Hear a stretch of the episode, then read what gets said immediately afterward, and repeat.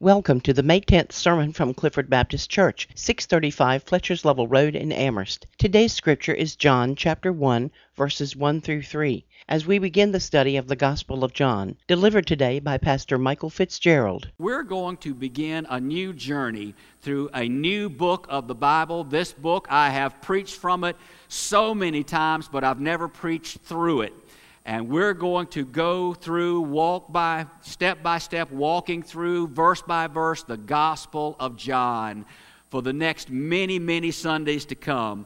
Uh, I know it's going to take a lot of sermons to cover this great book of the Bible, and yet I'm looking forward to it. I am ready to begin this morning as we open the Gospel of John. Take your Bible, open it with me to John chapter 1. And as we begin this study, let me give you a dream, an outlook of what I want to see as an end result of this series. Over the years, I think any of us who are biblical students, those of us who have been in church for a long time, many, many people have approached us and say, and say to us, you know, I'm overwhelmed when it comes to opening the Bible and reading it, and I don't know where to start. I don't know where to, to get a, a really good beginning in the Bible.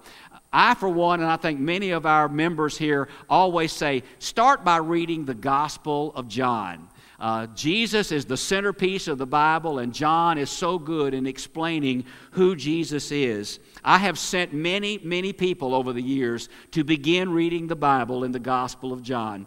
It clearly introduces Jesus Christ, the Son of God. So here's my dream for this study. When it is complete, I would love for Clifford Baptist Church to produce this sermon series in a box set so that you might have them as church members. And when you come up on someone who really wants to begin understanding the Word of God, begin studying, you can give them this set of sermons from the Gospel of John and give them a good footing as to what the Bible is all about. And the key character of the center of the Bible is Jesus the Christ, the Son of God. So I want this to become a resource that will introduce people to Jesus Christ as Lord and Savior. So as we get started, started today, I want to nail down some basic information about this gospel. And as we begin, as we open this study in the Gospel of John, let's just have a word of prayer together.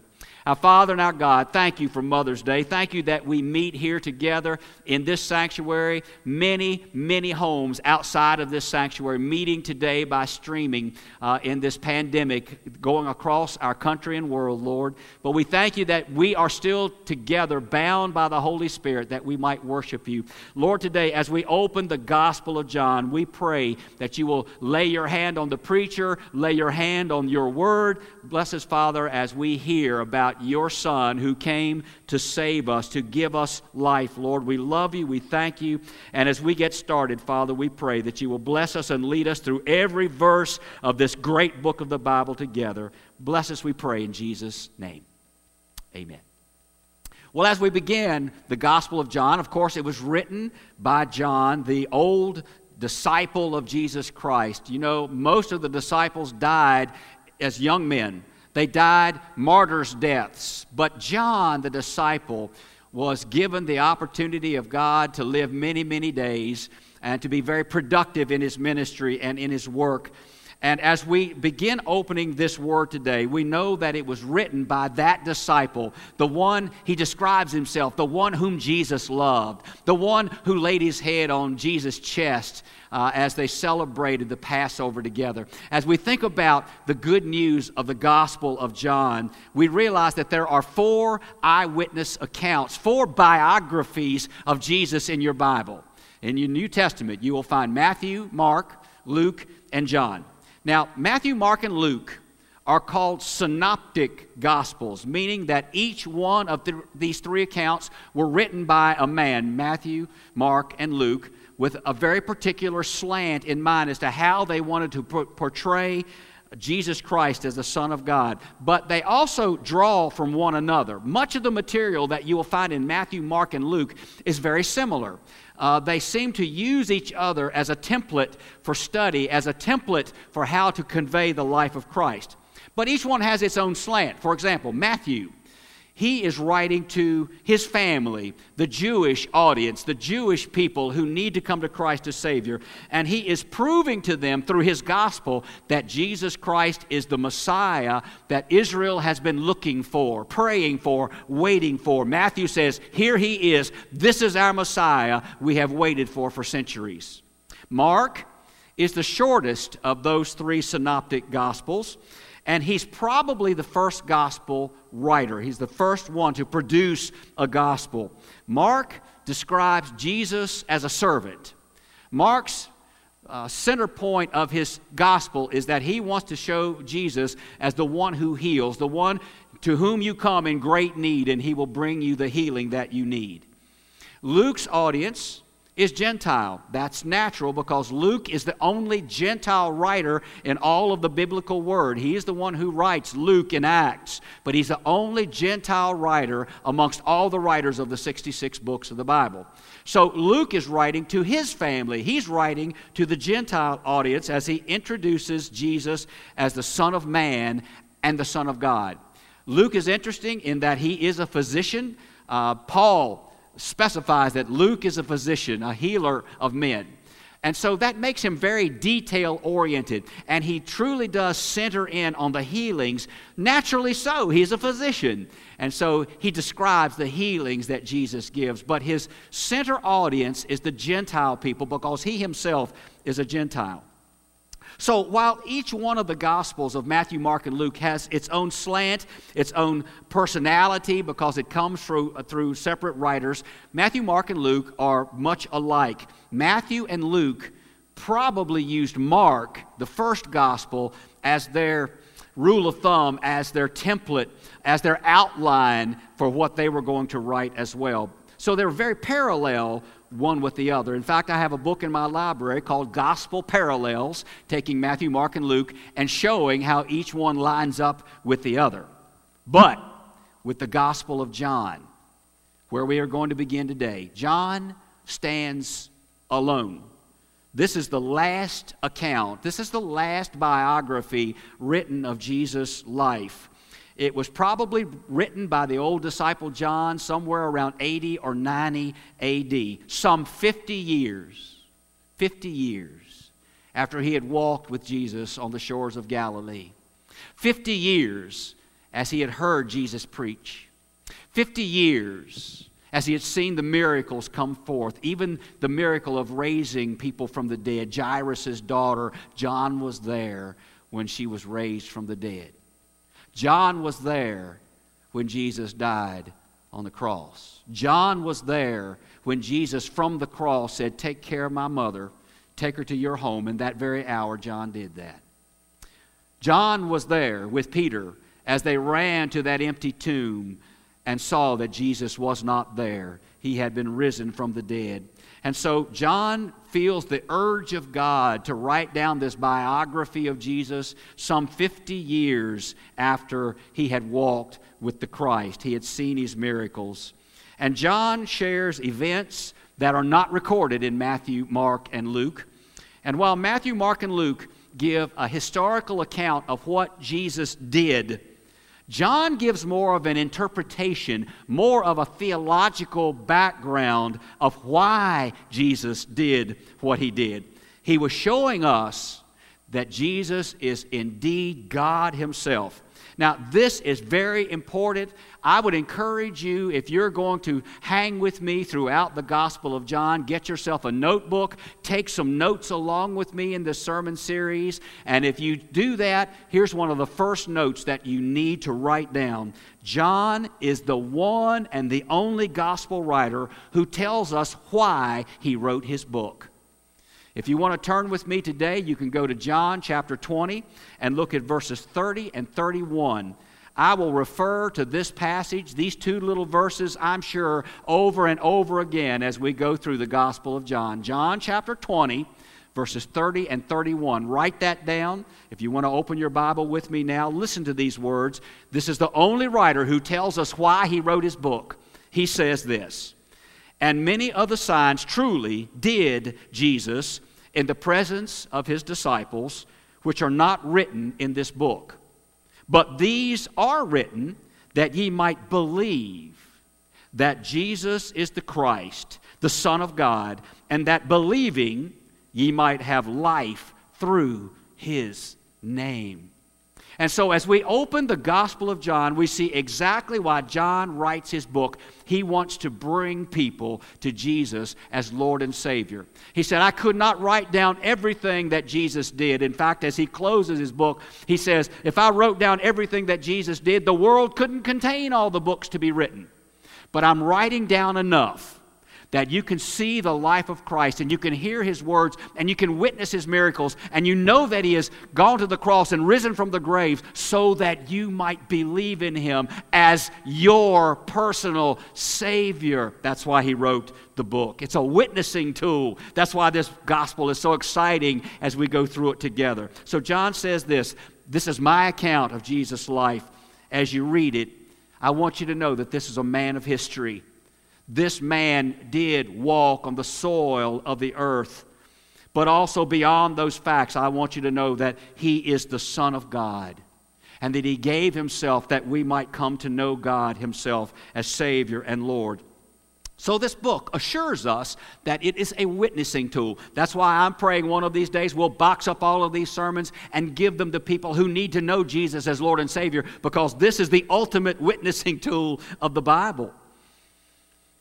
It's meant to bring lost people to forgiveness and salvation and life. This book's sole purpose is to lead us to Jesus as the Christ, as the Savior, as the Lord, as the Son, as the Lamb of God. He's our Savior, He's our Lord, He's our friend. That being said, as we just get a little of the background of the Gospel of John, I want us to, ch- to go to chapter 1 now, the first chapter of John, verses 1 through 18, that's called the prologue of the Gospel of John. The prologue, verses 1 through 18. It's been said that if every Bible on earth were lost or destroyed, or if every Bible on earth somehow disappeared, that if we have the first 18 verses of the Gospel of John, any person in the world can come to Jesus as Savior. These 18 verses in the Gospel of John have been called the Gospel in miniature. The prologue of John teaches us from creation to the coming of Christ to his salvation for us. Uh, it's, it's beautiful as we read these 18 verses. Uh, they're so deep, they are so life changing. There is no earthly way I could preach one sermon on these 18 verses. It cannot be done unless you want to sit for two or three hours. I don't think you want to do that today. So we're going to break it down a bit. Uh, although I can preach through this entire passage of Scripture, we're going to break it into pieces of verses. We're going to look at verses 1 through 3 today. John chapter 1, verses 1 through 3. But before I get to those three verses, let me read the entire prologue of the Gospel of John as one unit, because this is the gospel in miniature. Hear it through and through, and know that this is the Word of God that can bring anyone to salvation in Jesus Christ. Listen to these words John 1, begin with verse 1. In the beginning was the Word, and the Word was with God and the Word was God. The same was in the beginning with God. All things were made by Him, and without Him was not anything made that was made. In Him was life, and the life was the light of men. And the light shineth in darkness, and the darkness comprehended it not. There was a man sent from God whose name was John. The same came for a witness, to bear witness of the light, that all men through him might believe. He was not that light, but was sent to bear witness of that light. That was the true light which lighteth every man that cometh into the world. He was in the world, and the world was made by him, and the world knew him not. He came unto his own, and his own received him not. But as many as received him, to them gave he power to become the sons of God, even to them that believe on his name, which were born not of blood, nor of the will of the flesh, nor of the will of man, but of God. And the Word was made flesh and dwelt among us. And we beheld his glory, the glory as of the only begotten of the Father, full of grace and truth. John bare witness of him and cried, saying, This is he of whom I spake. He that cometh after me is preferred before me, for he was before me. And of his fullness have all we received, and grace for grace. For the law was given by Moses, but grace and truth came by Jesus Christ. No man hath seen God at any time, the only begotten Son, which is in the bosom of the Father, he hath declared him. May God add his blessing to this beautiful, precious portion of his word. Now, obviously, these 18 verses have tremendously deep truth in them. Uh, so today we're going to begin by looking at the first three of those verses. Back up and let's read those three verses one more time. John 1, begin with verse 1. In the beginning was the Word, and the Word was with God, and the Word was God. The same was in the beginning with God.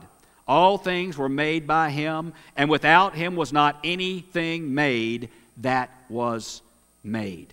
Okay, let's start with the first three words in the beginning.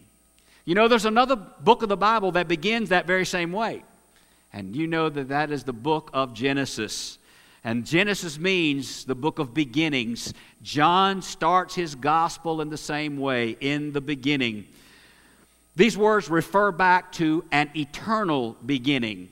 I believe that John readily wants to tie the name of Christ to the beginnings of history and Genesis and eternity. It's almost more than we can conceive in our human minds because for us, our lives are built on beginnings. All of us have beginnings. We're built on the time frame of beginnings. All of us have a birthday. All of us have beginnings of, of, of different things that happen in our life. The day we got uh, married, the day we graduated, the day we built a new house, the day we started a new job, whatever it is, our lives are built on beginnings.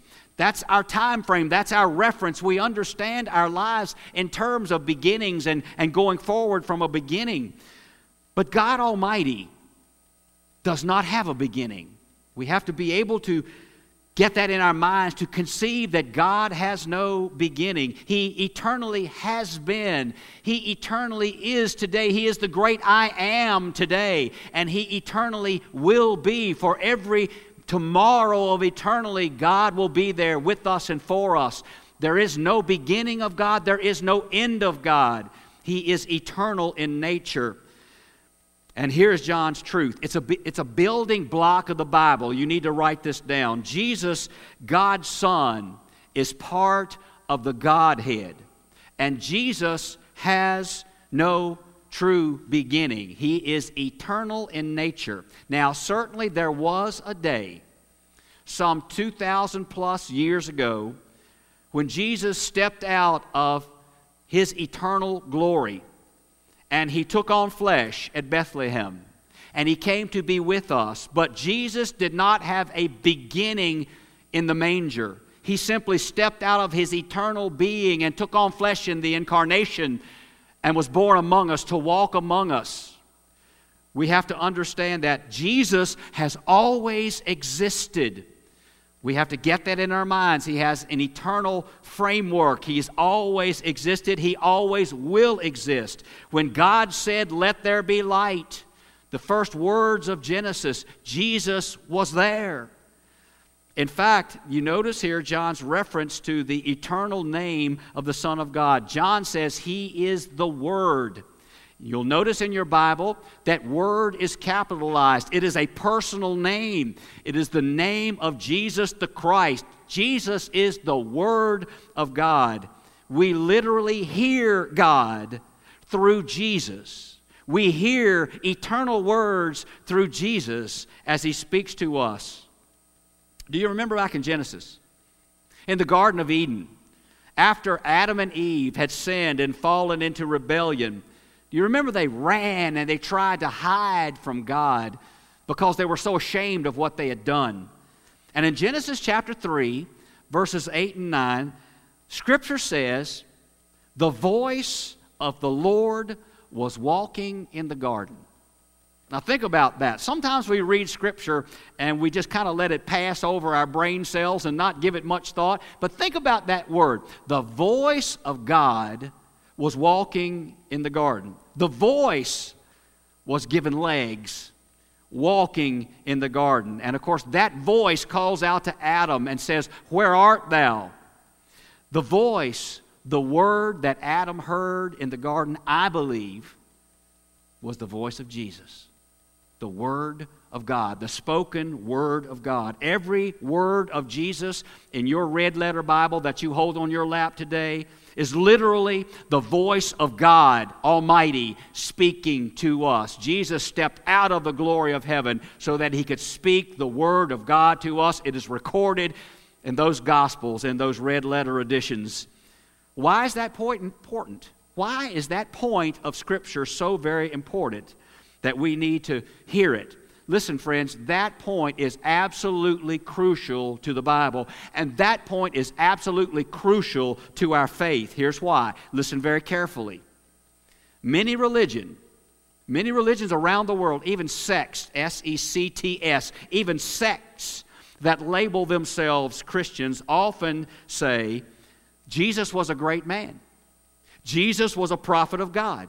Jesus represented God. He came to earth to speak a word from God. But here in these three verses, John emphasizes that Jesus was never, he was not sent here as a representative of God.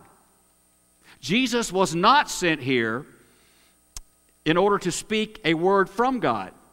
He was not speak, sent here to speak as a prophet for God, but rather Jesus came as God Himself. He did not come to speak for God, He did not come to give a witness to God. He came as God to speak to us. He stepped out of His heavenly authority, His majesty, His power, His brilliance, and He stepped out of heaven to come to us. He was not a great prophet of God, He was God Himself coming to us. Jehovah's Witnesses do not believe that. There are many other expressions of faith who don't believe that God Himself stepped out of heaven. But that's what we believe. That's what John says. The Word of God, God Himself, part of the Godhead, stepped out of eternity and came to be with us. He was not just a great man who did great things. God Himself walked among us. God Himself showed us grace. God Himself showed us love. God Himself spoke to us. God Himself went to the cross. God Himself rose from the grave the Word, the voice of God came to be with us. We have to confirm that. We have to believe that. That is the foundation of the Bible. God Himself came to us. You know, over many years, the news and magazines and TV has shown us the Queen of England. And when we see the Queen of England, most of the time she is royally dressed and she is properly escorted and everyone is charged to practice etiquette around her. Women will curtsy as she walks by, men will bow as the Queen of England walks by. When she does venture out into the world of common people, she's always protected, she's always sheltered, she's always shielded. Why is that? Because she's royal. Because people address her as Her Majesty. And most of the time, she leaves in complete separation from the people of England. But John says here, the royal of all royals, and the creator of the universe, and the master who controls the paths of the stars and the planets, the king of all kings, and the Lord of all lords, stepped out of heaven and came to live among us. He did not live in the separation of a castle. He did not dress in the robes of royalty. He didn't set himself apart from us at all, but rather he came to live with us. In fact, one translation of these words in John is that he came to pitch his tent among us, to be one of us, to live like us. It's amazing when we think about the life of Christ. God Himself, born in the humblest of hospitals, wearing the clothes of a lowly servant. In fact, as, as, as we go to the crucifixion narratives, you know he only had one set of clothes and they gambled away for them. He had very few possessions. He had no home. He certainly had no bodyguard. He had no money to speak of. What the Gospel of John, what all the Gospels teach us is that God Himself came to be with us, to, came, to come to be among us. God Himself got His hands dirty as He healed us. He was just as real in the healing as those nurses and doctors are in this pandemic in the heart of New York City. Jesus is a healer. He got His hands dirty as He healed us, as He spoke to us. His feet got filthy as he traveled from town to town preaching the good news of a loving God. He came to be with us, he came to travel among us. He groaned, he got tired, he got thirsty. He came to us in order to give us the good news of Christ. And beyond our human logic, the very word, the very voice of God was silenced for three days, the word, the voice was silenced.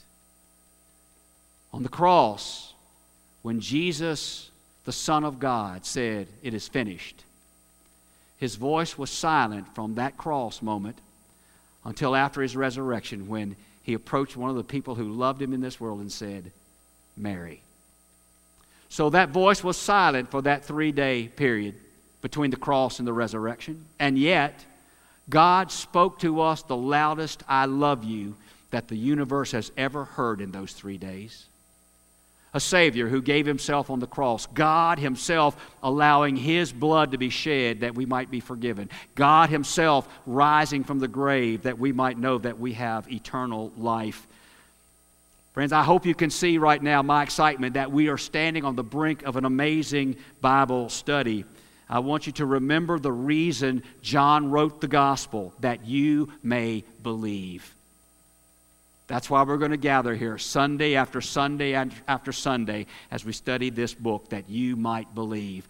That as a believer in the Lord Jesus Christ, if you're already saved, that we might believe more deeply, that our walk with Him will get closer. This is much more than just believing a story. This is so much more to being a fairy tale that people want to memorize. It's not even kin to a fairy tale. This is believing in and surrendering to the Son of God who is so real, so strong, that he would give himself to us, that he would step out of glory that we might come to him as Savior. So we know that Jesus, the Son of God, God Himself, the Word, the voice, stepped out of glory, and he surrendered all in order to come to us. So here's what we do for him. We then, believing, surrender everything to him. We give our heart, our lives, our soul, our future, our family, our possessions, everything belongs to Him. He came and gave His everything for us, even to a cross and to an empty tomb. And for those who believe, we are called to give our everything back to Him we sell out. We lay everything we have at His feet because we give everything we have to Him. Do you and I believe that? Do we want to give ourselves to Him that intently, that intensely, that we will sell out to Him with everything we have? If you truly do, if you truly mean it, yes, Lord, I give you everything I am and everything I'll ever be and everything I have. If you truly mean that, it will bring you to worship Him. There is no way that you can sell out to Him and not worship Him. I believe it. And I want to sell out to Him in every way in my life. I'm not there yet. I'm working toward that goal to give Him everything. But I want to walk that walk day by day. But, friends, I want to tell you, you can't sleep late, read the newspaper on Sunday morning, and linger over breakfast and watch some random TV show and say, I've sold out to Jesus. It cannot be. It cannot happen. You can't withhold your talent from ministry. If God has given you a talent as a believer and He has for every one of us. You can't withhold your talent and say, I've sold out to Jesus. It does not work, it cannot be. You can't give Him a little piece of your tithe and say, I've sold out to Jesus. You have to give Him everything He deserves, everything He asks.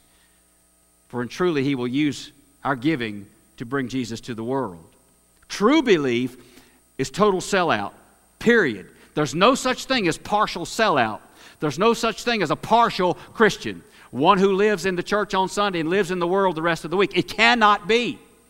It's all or nothing. Jesus gave his all for us, and that's what he asks of us. And it is entirely right for him to ask of us our all, surrendering to him. Today, brothers and sisters, and this invitation includes me as a believer, will we fall at the feet of Jesus and say, Lord, you are my Savior. You are my God. I believe that you stepped out of eternity to come to save me. I believe that you stepped out of eternity to come to find the one wandering sheep. You left the 99 in heaven to come find the wanderer, me. And because, Lord, I proclaim you as my Savior, I'm selling out to you. I'm selling out to you in worship. I'm selling out to you in service. I'm selling out to you in my possessions. I'm selling out to you in my family. Everything I have belongs to you. Lead everything I do. I want it to be yours. Will we come to the altar of our heart today? I would love to call you to the altar of the church today, but will you come to the altar of your heart this moment and say, Lord Jesus, I confirm to you, I want to sell out to you. Everything I am belongs to you. I pray, believers, we'll do that. I believe that the Lord has allowed this COVID 19 pandemic to go through us so we can truly settle down, sit back, be quiet, and rethink who we are. I think these days have been good for us when we haven't been able to carry on as normal and we realize how important the church is to our life, how much we miss it, how much we, wish, maybe we miss worship. Maybe the Lord has called us back just to rethink have you really surrendered? What do you want to give to my son? Now that you've been able to pray it through and think about it. Maybe today's a new day for you and me as we sell out to this risen Savior. But if you don't know this King of Kings and you've never met this Lord of Lords, you can come to Him today and you can say, Lord, I believe you're God Himself. And you went to a cross for me personally to save me, a sinner. I come to ask you, Lord, to be my Savior. I place my faith and my life in you, and I give you everything I have. I pray you'll do that today. Fall where you are right now. Bow your head. If you can, get on your knees and just say, Lord, I accept you as my Savior. I pray that many are saved in the first three verses of John chapter 1. He is the Lord. He is our God. He is our Savior. And He loves us that much. Let's pray together. Our Father, our God, thank you for these moments, Lord. I am so looking forward to these days that we will spend together walking through the Gospel of John. Bless us, we pray, Lord. Bless that one who needs Jesus as Savior today. Bless him, bless her, Lord, that they will put their heart in your hands, their lives under your care. In Jesus' name, amen. Clifford Baptist Church invites you to join us for worship every Sunday morning at 11 a.m. For more information about our church, please call our church office at 434 946 0555.